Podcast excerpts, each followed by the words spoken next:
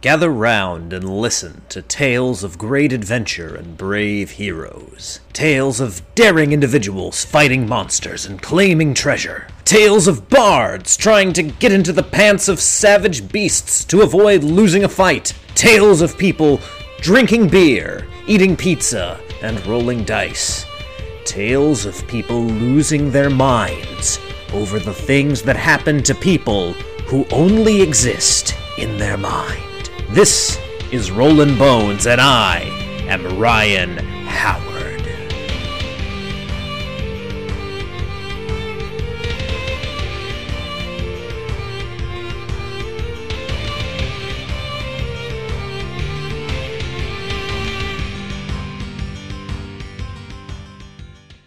Hello, ladies and gentlemen, and welcome to Rollin' Bones with Ryan Howard, your source for the best in RPG interviews.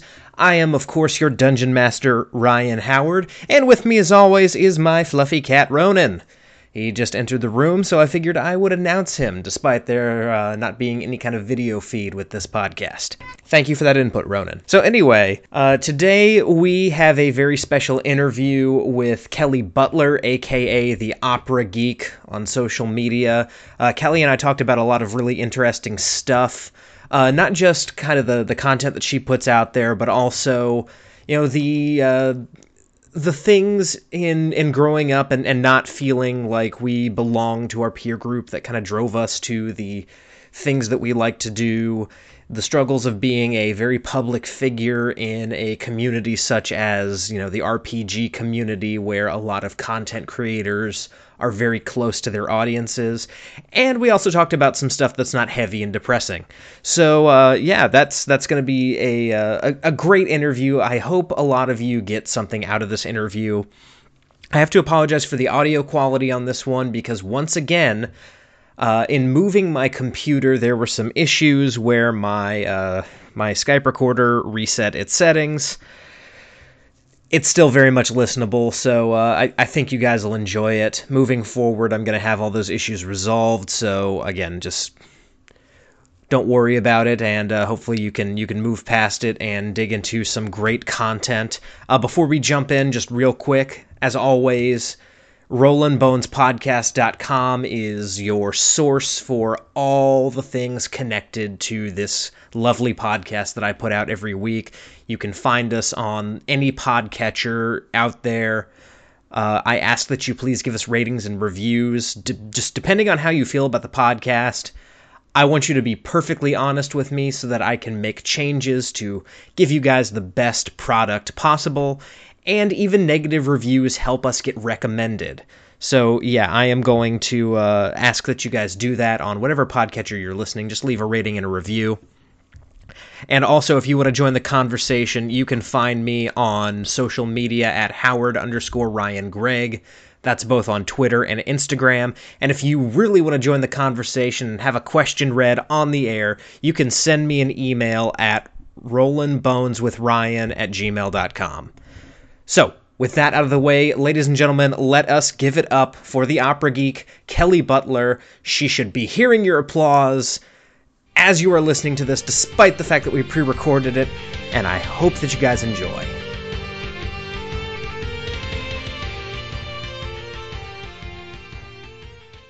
All right, ladies and gentlemen, uh, we are classing it up a bit tonight. Um, just a bit, though uh, because we are talking to someone who's not only a voice actor and a, a TTRPG streamer, but she is also a professional opera singer. Ladies and gentlemen, you probably already know who it is by now. Give it up for the opera geek Kelly Butler. Is there going to be applause? I'm waiting. There's not. Oh, it's okay. Hello. what kind of budget you think we have here? It's okay. I'm an opera singer. We always hear applause in our own minds. gotcha. Well, Kelly, thank you for agreeing to do the show. Well, absolutely, absolutely. It sounded uh, interesting. I wish I could have done it sooner. It was a little bit of a hectic start to 2020 for me. Yeah, because you just wrapped up a performance cycle, didn't you? Uh, yep, yep. I just wrapped up a performance that was particularly difficult. So, I was I was pretty much hip deep in Handel, which is just sounds awful. honestly. Absolutely. Ah. I'm sure there are several movies called Hip Deep and Handel that we won't discuss on this show. Rule 34. yep. Okay. So, Kelly, we're going to start the show the same way we start every show. I ask these questions to everyone because I just find the answers interesting. So, we'll start off deceptively simple. How did you get into RPGs and D&D? Um, so with RPGs, if you count like um, RPGs and video games and stuff as well, uh, that's really where I started because um, I've talked a little bit about this before. Um, when I was growing up, I was much younger than everybody else uh, in my class. I was about two years younger. Um, and I was the nerd that no one wanted to hang out with. you know, um, so, you know, I read my fantasy and sci-fi books. Um, my introduction to Forgotten Realms was actually the Cleric Quintet by R.A. Salvatore. But um, so while I knew all about Faerun and everything else, and, and I would read about D and D, um, I never actually played a D and D game until 2006 after I got married. Yeah, um, just because I didn't have like even as weird as it sounds, because everybody imagines you know the the D and D people as being the nerds in their school. Even the D and D kids didn't want me to hang out with them. so um, yeah, uh, I really started around 2006 with a very ill-fated paladin. And, um, and, uh, went from there. And even after 2006, we didn't play too much, um, just because we're kind of separated from all of our friends uh, geographically. But with the advent of Roll20, it became much easier. And, um, then I got into the streaming aspect of it in 2018. And since then, I, I I don't think I've gone like two weeks without playing D and D or some sort of system. it's a good position to find yourself in. I mean, yeah, it's great. I like it. But the, the the RPGs, like I was playing. Oh God, this is gonna I'm gonna date myself here. Um, like I remember playing what I consider Final Fantasy VI, but for the heathens, like Dan Dillon, it is Final Fantasy III on the uh, Super Nintendo um, Xenogears, all the Chrono Trigger, that kind of thing. That was, I was always more attracted to like the role playing games that had a story as opposed to just like shoot 'em ups kind of thing. Now, was this like console RPGs, or did you dive into some of the uh, the isometric CRPGs as well? Um, it was mostly console, um, because that's what I knew about at the time. I, since I didn't have a ton of uh, friends in the community, I didn't know a lot about the other ones. So I just, I, you know, it was mostly on the console. I didn't, I like to say I didn't own my first console until the original PlayStation, but my mother likes to point out that I did have a ColecoVision when I was like four, and it had like the Cabbage Patch Kids game on it, which was pretty sweet, honestly. But um, yeah, so when I got uh, PlayStation, the original PlayStation, that's when I got my hands on like Final Fantasy VII and Parasite Eve and um, Symphony of the Night, which I'm actually replaying right now because we have a retro corner with the PlayStation set up in it, and I actually found memory cards online. yeah, my attention span isn't long enough to actually sit for the like 12 hours to beat in one go. No. I love you, Alucard, just not that much. Of all the uh, RPGs that you've played, all the, the tabletop RPGs now that, that you've played over the years, what would you say is your favorite? Oh, you know, it's funny. That's it's kind of a tricky question because there's things about each of them that are so unique to them that it, it becomes difficult to choose, especially when you're paired with like really fantastic players. Um, I mean, of course, I love Dungeons and Dragons just because it's it's flexible enough. You can pretty much drop it into almost any setting. And, you know, I've gotten to now play in Homebrew Worlds and in Eberron and Faerun. And I think one of my shows had a brief stint to, I think, Spelljammer. I think, because we were on a spaceship. Yeah, all I remember is that the DM got really mad at me because I succeeded on polymorphing the big bad into a hamster in a spacesuit. Yeah, that'll do it. um, that was a good one. That was excellent. It made my day very much. Thank you. Um, but uh, in all fairness, this was after we had visited Barovia and I'd huffed the ashes from the Amber Temple. So my charisma is 22 plus 6. a bard was going to succeed on that. It was just going to happen. Have fun on those saving throws. Um, but I mean, so you have that, and then you know, I got the chance to be the first one of the first people to stream Invisible Sun by Monte Cook, and what that what was amazing about that system to me is just there's so much involvement from the player as opposed to D&D that has very, you know, history built into it and um, these are the people that came before you. And Invisible Sun, the session zero is literally, so what's in your neighborhood? What's your favorite place to go? And you're making this stuff up as you go, which um, has a lot of appeal to me because uh, your your brain can really go to some interesting places, which is how we got a Godega, which was a bodega with cat legs. It was special. Um, and then of course, you know, if if you've watched at all, you know that I love The Witcher. So playing The Witcher RPG is really great. Although I'm spoiled because I I get to play it with Doug Cockle, who is actually Geralt in the video games. So yeah, so I'm um, I mean, when you have people playing with you like uh, Wandering DM and Matt Mercer and Doug Cockle, you're probably gonna get spoiled, especially when it's being run by the guy that made the game. Um, so yeah, I, I honest, I'm the same way with books. It's very hard for me to pick a favorite because there's just things about each of them that are so perfect to me that I don't. It's it's I can't choose just one. Yeah, and it's in many ways not a fair question, but so going back to that first game you played in 2006, who was your first character? Oh no. Um, thankfully I don't remember her name. But of course, as everyone's first D&D character does, she looked just like me, only better. Um, and she she was a paladin. Um, so she was a paladin, but Kelly, and this was uh 3.5. I think it was 3.5 in 2006. Um, so of course there were rules about such things as alignment and how your actions affected your alignment.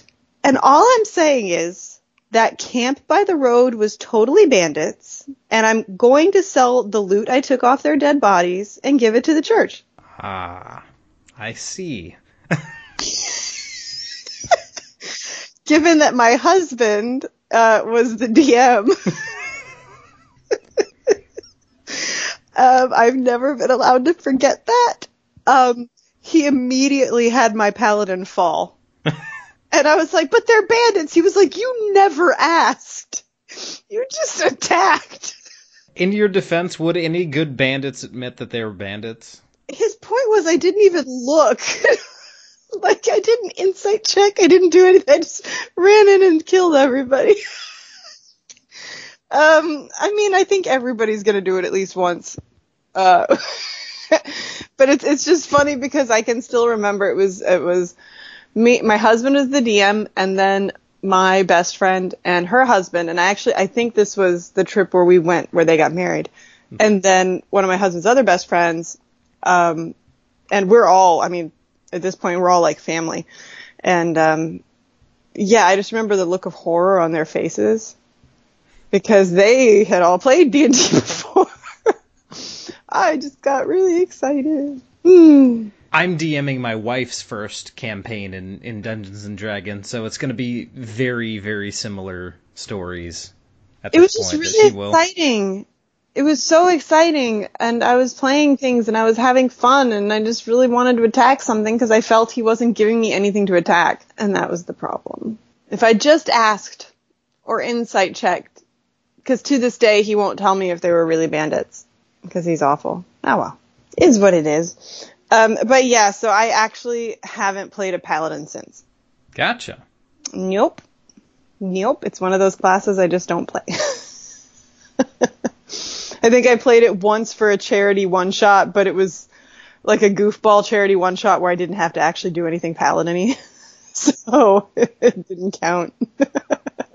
In the time since then, have you uh, gotten to try your hand at DMing? So I had never DM'd um, until last year, the fall of last year. Um, one of my very good friends up here, her daughter had expressed interest in D and D, and she needed someone to sit with her for the night. And um, she was like, "Can you come over and you can bring Pirate Jesus and um, you know, maybe do D&D. So I was like, sure, yeah, yeah, yeah. So yeah, we went over there and I assumed that my husband was going to be the DM. And um, my friend's daughter, she's about 13. I assumed he was going to be the DM, so I had a character ready to go. I brought my dice and everything. And then they sit down at the table and he pulls out a character sheet and he sends me a link to an adventure. And I was like, I don't know what I'm doing. And he's like, congratulations. Neither does she. And so that was my first time at DMing. Um, since then, uh, my best friend and I were running a, a campaign where we were trading off DM spots. And I also DM'd their son's first game over Christmas. But it's fun. And I mean, it, it can be fun and it can be fun to think on your feet and come up with different things. But also, I really think I enjoy being on the player side more not because I don't enjoy telling a story, but because I don't enjoy making the maps and like plotting the encounters and like that kind of prep work is a little, I mean, I still enjoy it in the end, but I just, I really like playing more than DMing, I think. Like, I don't think I would ever DM on stream. Ever. Ever. Especially because I start making really angry faces when the players don't do things that I want them to. Yep. Pouty, pouty faces. So in your time playing, um, have you either kind of developed a forever NPC that shows up in every game that you play, and if not, then uh, what what would you? Who's your favorite NPC that you've ever encountered in one of the RPGs that you played? Um, there have been a few. The uh, the gentleman that first got me into streaming D and D, uh, who was DM Shane on the Greyhawk channel, um, is an excellent DM, and he had very memorable NPCs. Uh, I do know my husband in that original game, he had a long running NPC that was basically him that would step in whenever we screwed up so much that we needed help, uh, who was a ranger. And he would just like give this long suffering sigh and be like, you see the ranger step out from behind a tree. um, kind of thing. Uh, that was, that was, um, that was always enjoyable for me. Um, I'm trying to think of a favorite because I've I've done several at this point, and oh god, there's so many that are so fantastic that it's really hard. I don't have one that always shows up personally. I will say that I ran um, at the suggestion of my friend for Christmas time. I ran our group through Winter Splendor uh, by Ashley Warren, and um, I was like, I'll do this, but I'm going to get to a point where you guys are just going to roll your eyes at me. And she's like, okay. And I get to that point, and it's because there's a major NPC that Ashley based on me in the module, who's an opera singing redheaded. and I was like, I told you. So I just took a screenshot of thank you to the opera geek and like put it in our Discord. I was like, I did tell you. um, but it's I think it's fun. You get um I, what was really neat is like DM Shane for instance um had very different versions of Mordenkainen. And like Mordenkainen had been split all over the place. And so every version one Mordenkainen spoke in Shakespearean quotes. Another Mordenkainen only spoke in like prose but like Viking prose. Like it was really interesting and I guess that counts as a recurring NPC. It's kind of the same person all the time just different personalities. But yeah. So, how would you describe your play style? Chaotic, witty. That's that's about. Yep, yep. I made a joke that that was my personal alignment, but it it, it it's very. I don't know all the rules. That's something I try to let people know right in advance. I don't know all the rules for every class. I've gotten really good at bard rules because that's what I played a lot.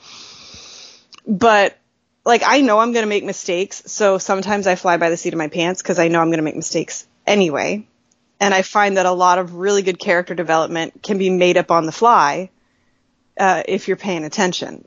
Because if you're reacting as that character, um, things are going to come out that are perfectly in character, you know? Um, every character I play is sarcastic in some form. And it's going to be very interesting when does this podcast come out? uh, it comes out this Saturday. Okay, no, I can't t- talk about that then. Fair enough. Let's just say on one of the upcoming streams that I'm in that has been announced, I have a character who does not speak very much. and has no sense of um, sarcasm. So that's going to be me challenging myself to not be a complete jerk 90% of the time and try to get all the one liners.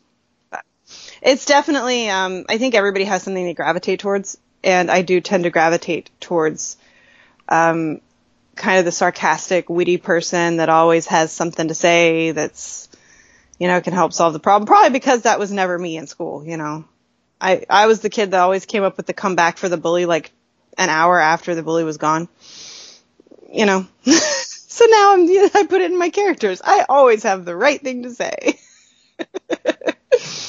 I mean, that's probably, that's probably, uh, the most consistent thing. So there's a lot of great memories that we all kind of accumulate when we play RPGs. What would you say is your fondest RPG memory?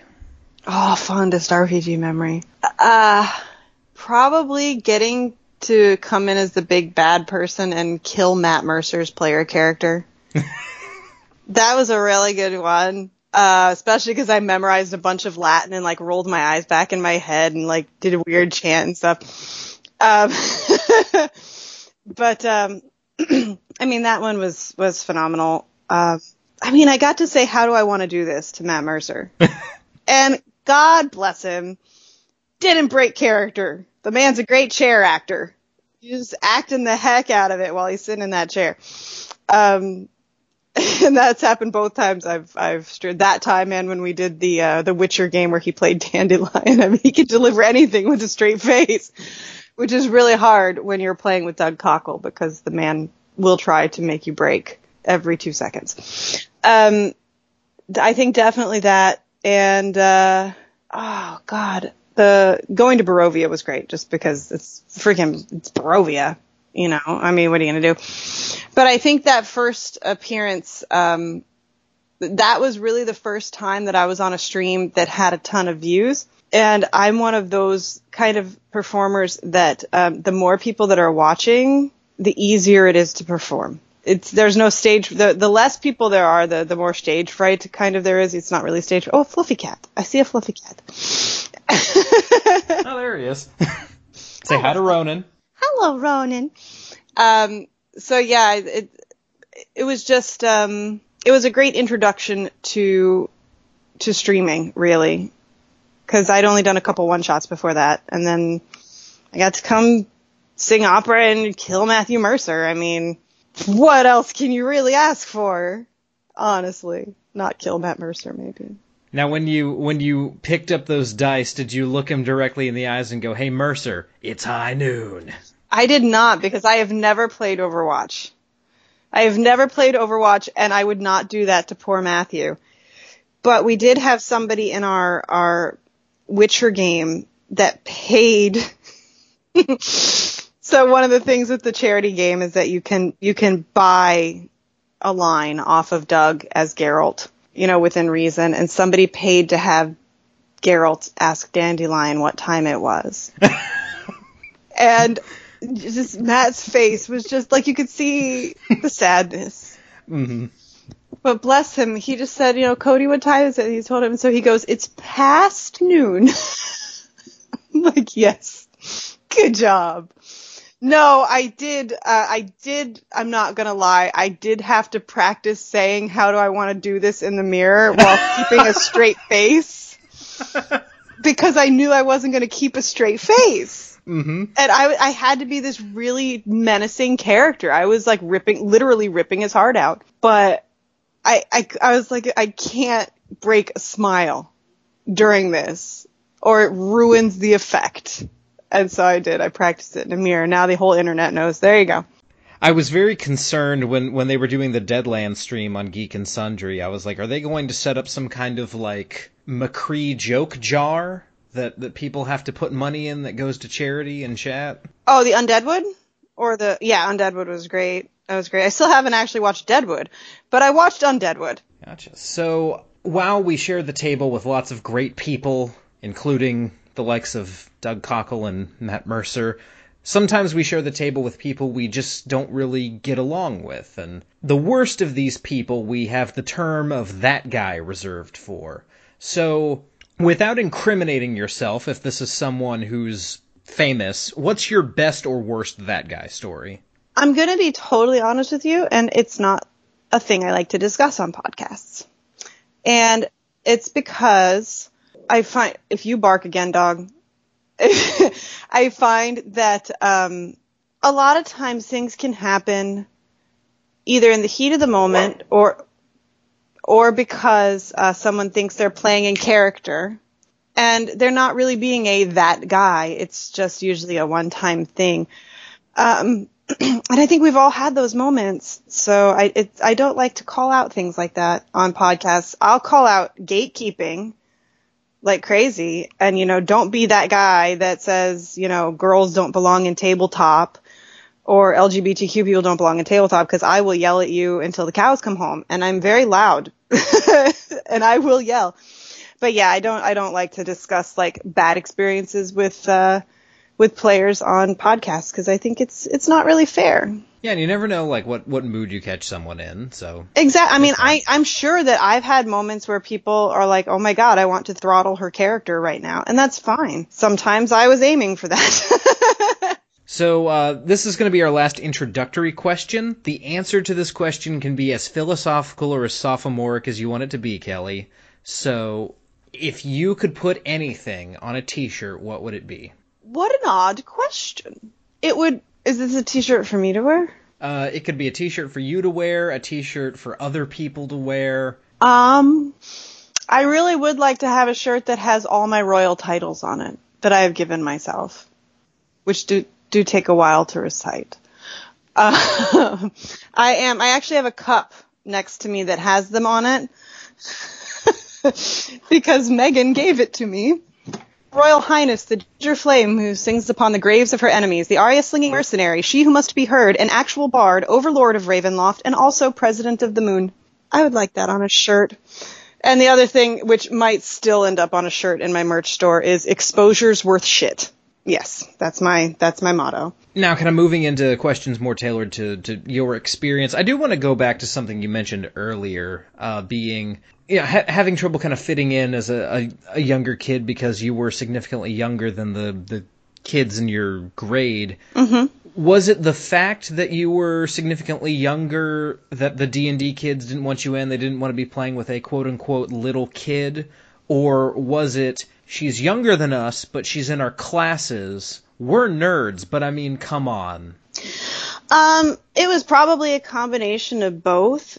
Um, so it's really rough socially, um, to skip grades and be younger, especially like in my case, third and fourth grade and going straight to fifth. That's a big social jump.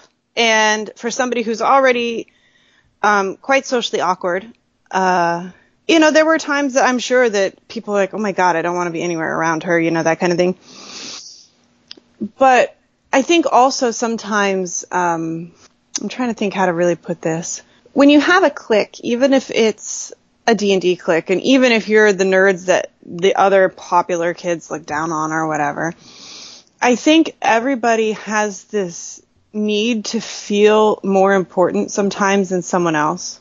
And whether or not you know you're doing it, and it's very, sometimes you might not know you're doing it, but you know, who knows? Maybe the kids were like, you know, hey, we might be nerds, but at least we're not her, you know, that kind of thing. Um, you know, and it does stick with you, that kind of feeling of not fitting in and not belonging.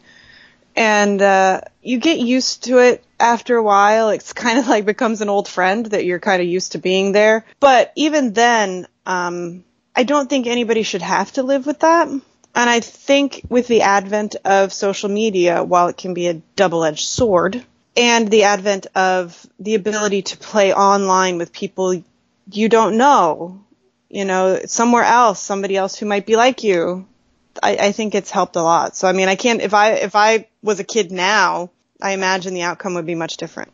You've mentioned the uh, the the fact that you kind of grew up reading your, uh, fantasy novels, playing uh, you know video game RPGs. Um, did that influence in any way your your decision to become a professional singer? Was was that part of it? Was did that play into it at all? Uh, kind of get into that a little bit. Huh. Oddly enough, that's a question nobody's asked me. Um, I've been asked how my performing affects my playing, but kind of never the other direction. Um, I think so because when you're reading fantasy, when you're reading, I mean, when you're reading anything, but especially fantasy, when you're playing RPGs, it's a way of being someone else for a little bit. And it's a gift, really, to be able to take yourself out of whatever you're feeling at the moment and putting yourself somewhere else and living vicariously through someone else's character, through someone else's life. And that is what I get to do on stage. And it's interesting because I've often sung the same role numerous times, but I've never sung the same role the same way because each production is approached differently. Like you wouldn't play your character, your your PC the same if it was dropped from Faerun into Eberron because their lives would have been different. Things would have influenced them differently. So I think it did influence uh, my decision to become a performer. The opera singing started much younger, like the the want to do that. But to become a professional performer, it's it's very enticing to someone who doesn't want to be themselves. And yeah, and as I've gotten older and come more to terms with who I am and that it's okay to be the weird one, um, the performing just stayed as a way to be other people. So I didn't necessarily always not want to be me, but sometimes it's fine to be someone else. And in addition, it gives me the opportunity to help someone that's watching have the same experience of getting taken out of themselves and to experience something different and forget about things, you know? So I think probably yes. I mean, what's opera if it's not just fantasy? I mean, absolutely, and you know, it, it's very, it's, it's, in, it's good to hear someone else say that because that is something that has definitely kind of driven both my my desire to find escapist fiction like you know fantasy and comic books like I'm into like Dungeons and Dragons and it's also driven my desire to to be a performer I am not a professional I've aspired to being a professional for a while my my thing has gone from uh, acting to at one point for three months professional wrestling to uh, to stand up comedy to podcasting. I mean that's acting, professional yeah. wrestling. I just wasn't good at it. I mean that can be fun too, but you'll mm-hmm. get hurt. Yes. And that was what my wife was concerned about. But yeah, that's I mean that's definitely something that I've felt and I, I feel like that's something that a lot of people feel. And so it's it's good to hear that from from other people who you know have have turned that that feeling of I don't want to be me into something healthier and into something you know that you're able to support yourself with. And let's not get ahead of ourselves. uh, support yourself with is a very broad term. Um, I mean, I have two day jobs um, in addition to the streaming and the opera singing. Um, and well, I also think it's very important to have these discussions um, because it's very tempting sometimes to kind of package yourself up the way they used to package celebrities in the 50s and 60s. And there's this perfect person and the perfect life. And isn't that great that everything's fine?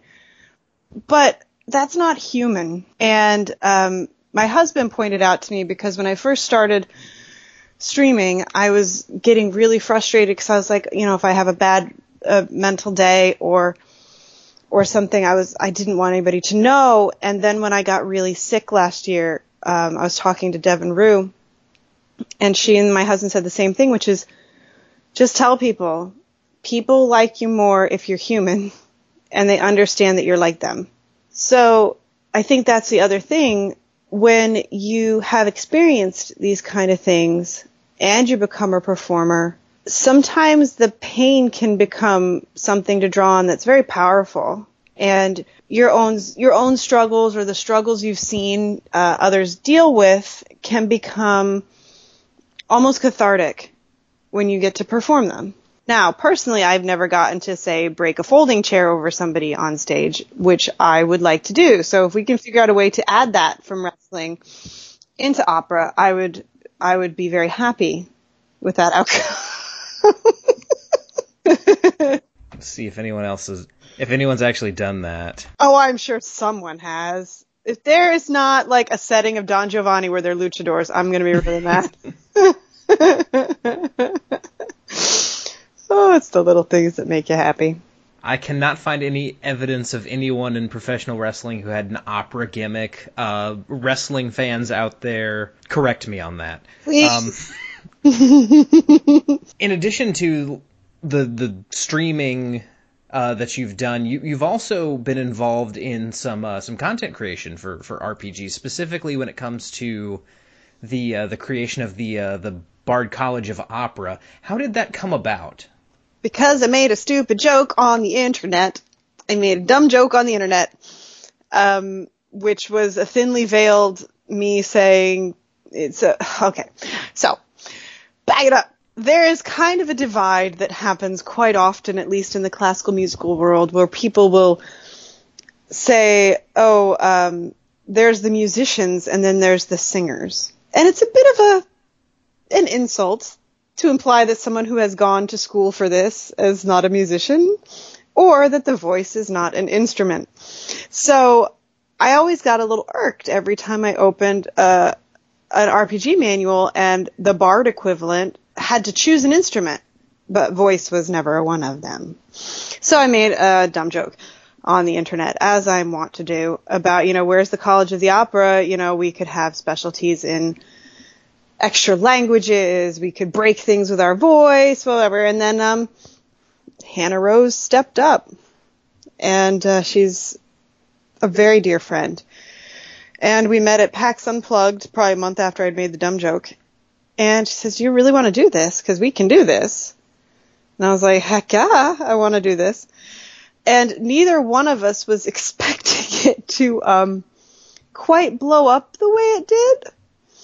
I certainly wasn't prepared to have major US opera companies tweeting and Facebook posting about a D&D class and mentioning my name, um, which was kind of throwing me for a loop. Um, but I think it's something that, you know, needed to be done and you get to do some really cool things as a bard of the College of the Opera. Um, you do get to shatter things, which I have done. Uh, the first time I played opera bard was on North by Northwest. And I hit a natural 20 on my, my shatter attack. And I gave them an MP3 so they were able to pipe in one of my high notes to put into the podcast for when I shattered it, which I thought was pretty fun. Um, so yeah, it, it basically started as many of my, my ideas do as something born out of an annoyance and a need to constantly make jokes about it. And of course, Hannah is a, a brilliant, a brilliant writer on her own. Um, and she brought a level of sophistication to my dumb idea that I didn't know was going to be possible. and of course, you know, she's now um, she's now worked on the Explorer's Guide to Wildemount, um, on Descent into Avernus. Uh, she's, she's really fantastic, and working with her to create this was great because I felt like I could finally really build myself as a D&D character. so far, none of my College of the Opera bards have looked like me, but it's coming. You know it's coming. It's going to happen eventually. I'm not going to be able to resist it anymore. Um, but what's been interesting to me particularly is the amount of messages I got in my inbox. So many I couldn't keep up with them from other people who sang either classically or otherwise, professionally or amateur, who were like, "Oh my god, there's another opera singing nerd," and you know, they were happy to see someone like them, which I think is important. And FYI, there are a lot of opera singing D and D players. I know many, many. Um, I know an opera singing drag queen D and D player, which I think hits like every bingo card ever. Um, and she's wonderful at it at all of her jobs. Um, but yeah, so College of the Opera just it started out as a funny joke, and it is now a platinum bestseller. platinum bestseller that has been translated into Spanish, and I believe has two more translations coming. so yeah, it's it's been it's been fun. Seeing your face on a D&D supplement is weird. Gotcha. So, I mean, being a performer, a, a lot of times I like to ask people who stream, you know, how did it feel when you uh, when you first started to stream? But being a performer, you're you're used to, you know, performing essentially. What's the difference in the feeling of being in front of a live crowd and then being in front of a live crowd on stream that you can't necessarily see? Um, so when you have a live audience there in front of you, you can, it's hard to describe, but it's a very palpable energy to feed off of a live audience, to feed off your fellow performers.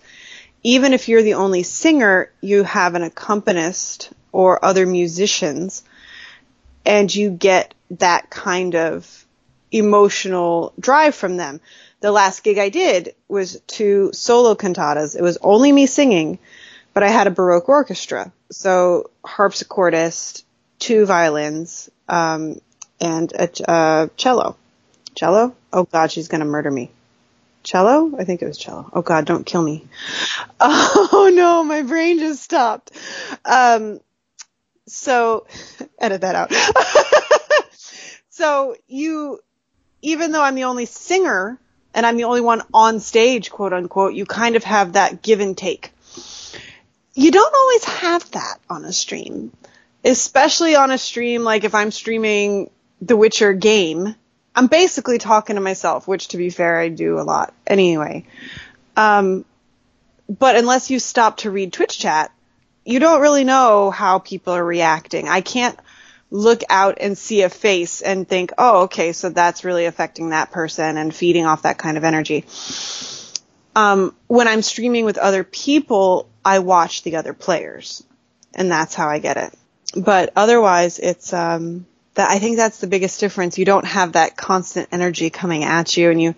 It requires a little. I'm not gonna lie. It requires a little more energy for me to to stream when I don't have someone I'm working off of.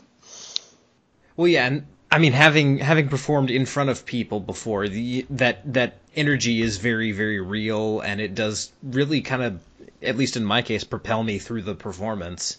Um, and I imagine I've never done a stream. I've never been on a stream or streamed one of my games, but I imagine that feeling is just got to be extremely weird of knowing there are people out there, there are people seeing this. The numbers are telling me that they're seeing this, but because you can't see them, it's just not the same. Yeah, it's um it really is a hard feeling to explain but if you've done stand up comedy and you've done even the wrestling, honestly, you understand that kind of power that you get from the audience sitting there and you're there to entertain them and all of their attention is on you. It's kind of like a D&D god that finds their first follower and then is suddenly inundated with attention and you're like, "Oh yeah, this this gives me power, definitely so." But it's a different thing in Twitch. And it's not just because you can't see their faces, because you know you can kind of read Twitch chat if they're talky. You know, if they're chatty, then you can get stuff. But also, there's the anonymity that it provides for people to say very mean things about you while you're streaming, um, which brings a whole nother vibe to it, honestly. and let's not even get into the people who rules lawyer in your Twitch chat while you're playing a a tabletop game. Let's be honest. Ha! I was right. It was a cello. Anyway, sorry, I went and looked it up. I was like, I was like, Cora's gonna kill me if it's a viola, but it's a cello. oh, ADHD. Thank you. Having a having a serious conversation while I go look up something to make sure that I didn't say something wrong five minutes ago. It's all good. It's all good. Has there been a game that's that's come out that you've seen that you really want to stream that you haven't gotten the chance to stream yet? A tabletop game? Yeah. As much as my husband says that I would not enjoy it, I would kind of like to do Chaosium's Call of Cthulhu. I want to see how quickly I can go insane. Um, that's probably influenced by Taliesin's really fantastically run game that he did. Um, the atmosphere was so fan- was just so cool that it made me want to play it. um, so definitely, definitely that one. I think it would be interesting to play Swordsfall just because it's so different from anything else I've played. Also, I totally want to play Humblewood so I can be like a hedgehog or something. I don't know if you know Humblewood. It's all cute little forest creatures. I'm a big like it's they're like fluffy and adorable, and I have a thing for hedgehogs anyway, which is why I call all of my followers hedgehogs. Um, but I think like in, for serious, you know, I'm not even sure if I could pick one. I am so indecisive on your podcast. It's all right. uh, yeah, I mean those those three are definitely those three are definitely on the list. Absolutely. So, in addition to again the, the the streaming and the the singing which we've talked about you have also done a good amount of voice work. How did that come about in your career? Um, that was actually when i was in college and that's because i had a friend who was in voice work and they basically took me along one day to do like background stuff and audition. And um, that's how i ended up doing Boogiepop Phantom which was the first one i did and uh, it just it kind of went on from there. Um, I haven't done a ton because you know most of the voice work is done like uh, on the West Coast or in Vancouver, and being that I'm in New York, it's not a lot of them over here. But I've done I've done a fair a fair amount, and I, I have a lot of fun uh, when I do them. Again, you're talking to yourself in a booth, which is always amusing. Um, but let's see what I was just I just was doing um, additional voice work for Aria the animation. And I've done, uh, was it Ikki Tousen, His and Her Circumstances, and, and then The Outlier, which is Queen's Blade, which is a very, uh, fan servicey anime. Let's put it that way.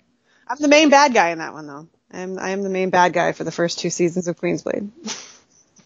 My husband has a cameo because he got to come in and yell, "She's a demon!" during one of my fights.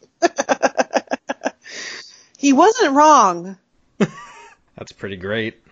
It is, it is, and it's it's fun and um, you know it's a lot of work, and I give great respect to my friends uh, and acquaintances who make a living as voice actors because that is some hard shit, honestly. You know, it's again, the same stuff we were talking about where you're used to working with other people and getting that same energy back. And it's really just you talking into a microphone by yourself with a headset on. And, um, it can also be very taxing on the voice. So I give them great props.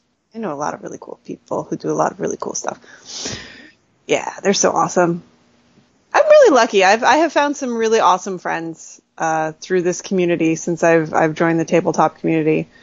And I feel very lucky to know all of them because they're great. Now, one question that does come to mind, uh, you know, mentioning some of those those voice actors and, and very talented people that you know and, and work with, mm-hmm. when it comes to doing a a stream like, let's say that that Witcher stream that you did, mm-hmm. before and after everything's live and, and cameras are going, how professional or goofy is the environment? Uh, just kind of before and after a, a, stream like that? Well, so with the Witcher stream, what you saw was what you got. That was literally the same behavior that we were exhibiting off stream. Um, with the only exception probably being that Doug doesn't wear as many hats in real life as he does on the Witcher stream. Although I would not put it past him to wear the panda hat like all the time. Um, honestly, it's most of the people that I've had the luck to work with that are considered very well known in the community have all just been such wonderful, kind people and really are genuinely the same people you see present themselves in public. And I think that's one of the reasons that I feel so lucky to have met them because they're genuine And yeah, I mean, like the Witcher stream, the backstage chat was just us making the same stupid jokes that we then said two minutes later because we were so amused by ourselves that we had to say them live. And although the one thing I was not prepared for was Matt doing a bard cover of Nine Inch Nails, and it has ruined me a bit for Nine Inch Nails. Which I only know because of my husband, honestly, because I don't know very much modern music. Um, but it's genuinely, I would say pretty much everybody has been a what you see is what you get kind of thing. They're exactly the same person on stream as they are off stream. And I think that's fantastic because people always have this idea that um, public figures are different when they're by themselves. And of course, there's always a degree of difference because when you're in public, and I mean, even like if I've done an opera and I go, I always try to go out in costume to greet people afterwards. Um, then you've got your public face on, you're smiling and everything else. You don't show a lot of fatigue, you don't show anything else, but you're still the same person. You know, you're just the same person with a little bit of heightened, you know, context and I think that's what uh, people need to remember a lot of times when they assume that uh, well-known people in the community they can pretty much say anything they want about them because you know they're just a personality. They're not just a personality; they're a person. You know, and uh, it can be unfortunate sometimes. but no, everybody. Honestly, I'm just trying to think. But everybody that I've had the pleasure of meeting and working with in this community is just genuinely the same people as they as they appear to be. And seriously, that Witcher backstage chat was excellent. It was excellent. I hope somebody screenshotted it. But no, it's interesting that you mention um, people talking about people as if they're not a person, they're a personality. I find that in the RPG community specifically, there are a lot of very public figures who are very much engaged with what their audience is saying and I feel like at that at that level when you're that engaged when you're that plugged into what people are saying a lot of the criticisms can feel a little bit more personal. Have you experienced that just oh for sure. become a public figure? Oh for sure. Um and the the ironic part is I don't think there's any Twitter following number that's ever going to make me feel like a public figure and not just a nerd who gets to hang out with really cool people. Um, but for sure, people all the time, uh, and I've been luckier than some of my friends, but, uh, or some other figures in the community. Um, but yeah, I mean, I've had, I've had people say things and, uh, either through DMs, which is really bad, or out loud in Twitch chat because they think, oh, if there's 5,000 people watching this, they'll never see this, you know, kind of semi nasty thing I said about them. You know, and it's, there's, there's a, it's not just a personality, it's a person. And I think that if people remembered that public figures are just people, they need time to just be that and not have a lot of constant pressure of being on some pedestal that people put them on. Because it can be very dangerous on a pedestal if you're very clumsy like me and fall off of things a lot. Um, because you just want to, you want to make everybody happy. And it's never going to happen.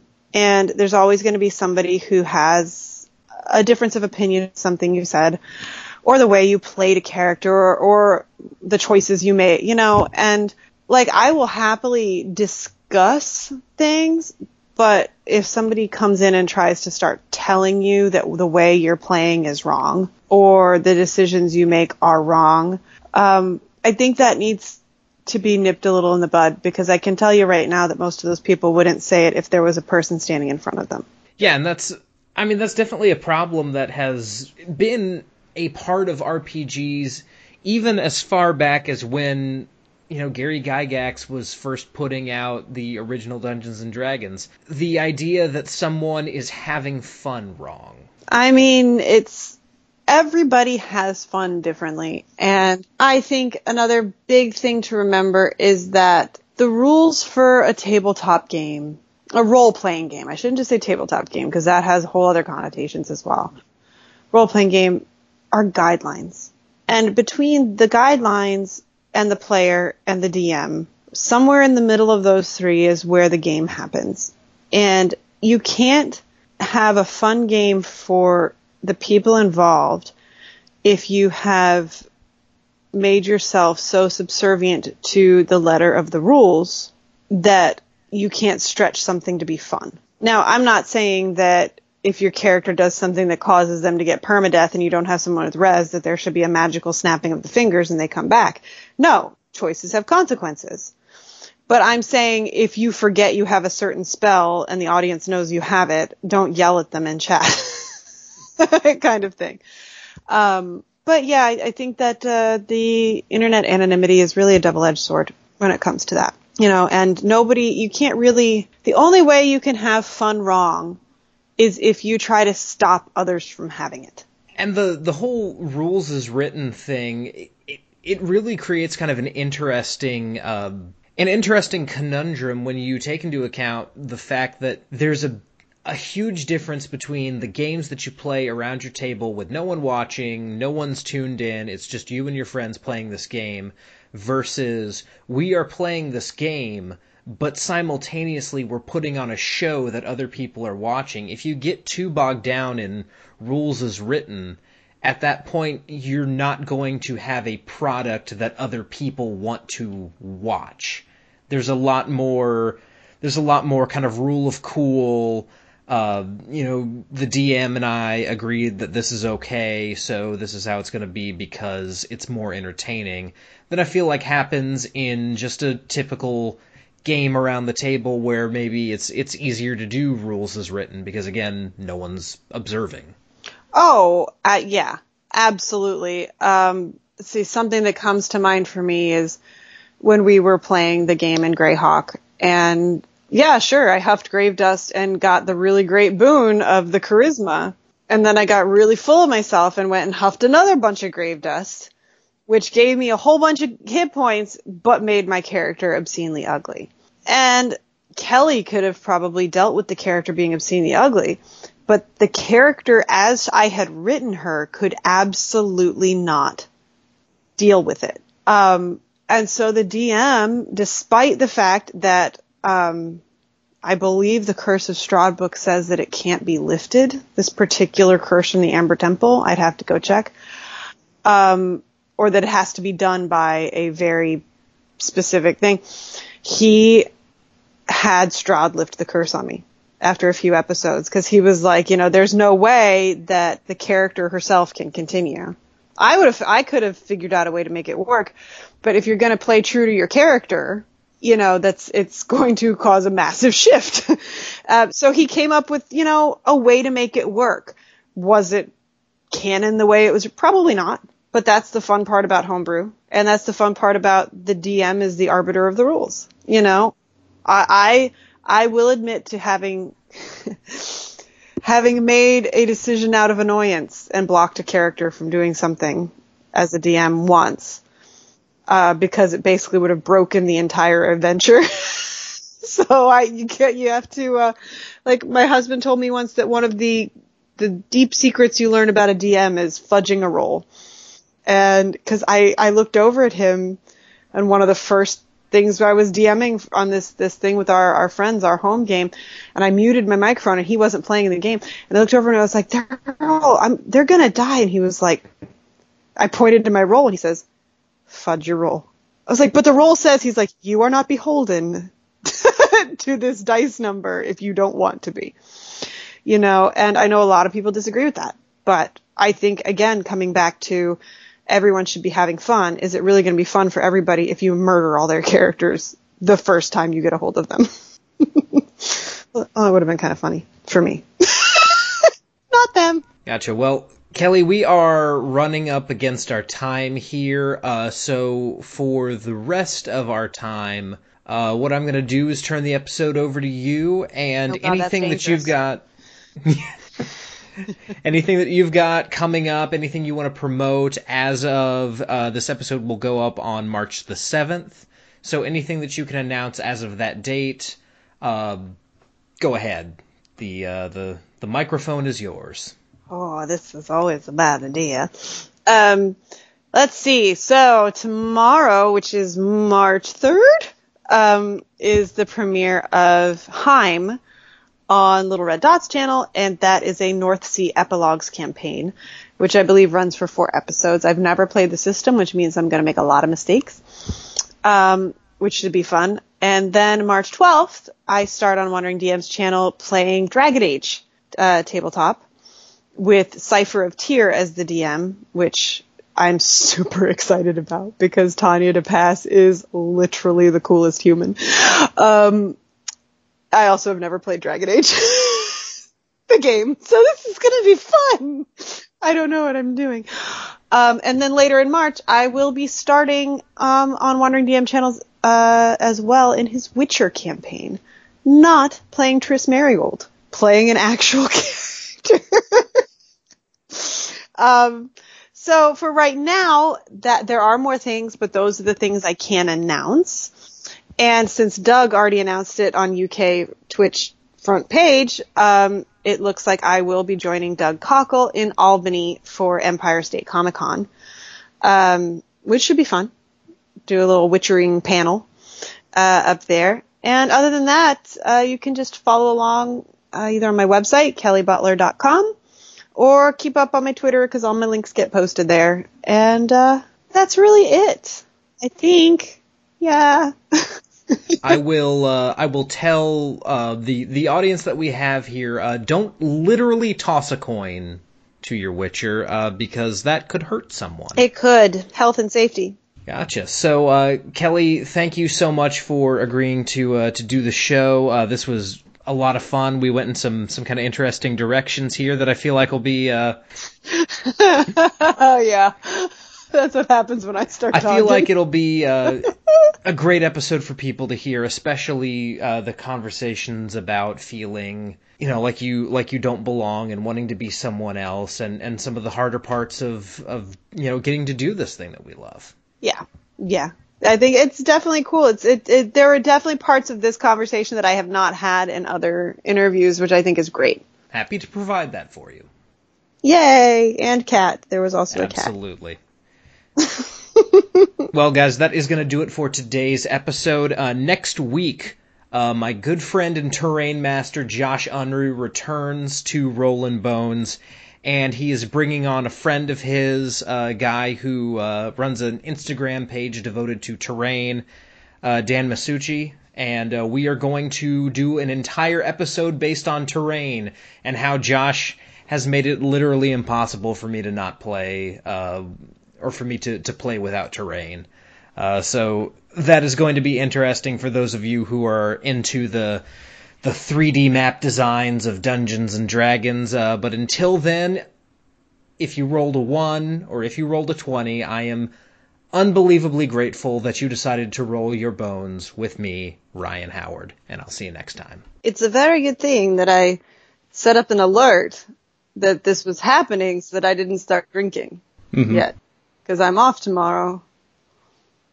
Alcohol was an option. Mm-hmm. It, yes, it's it's perfectly okay to have alcohol on the show. I have alcohol pretty much every show. So hold on, husband. oh, he's not answering me.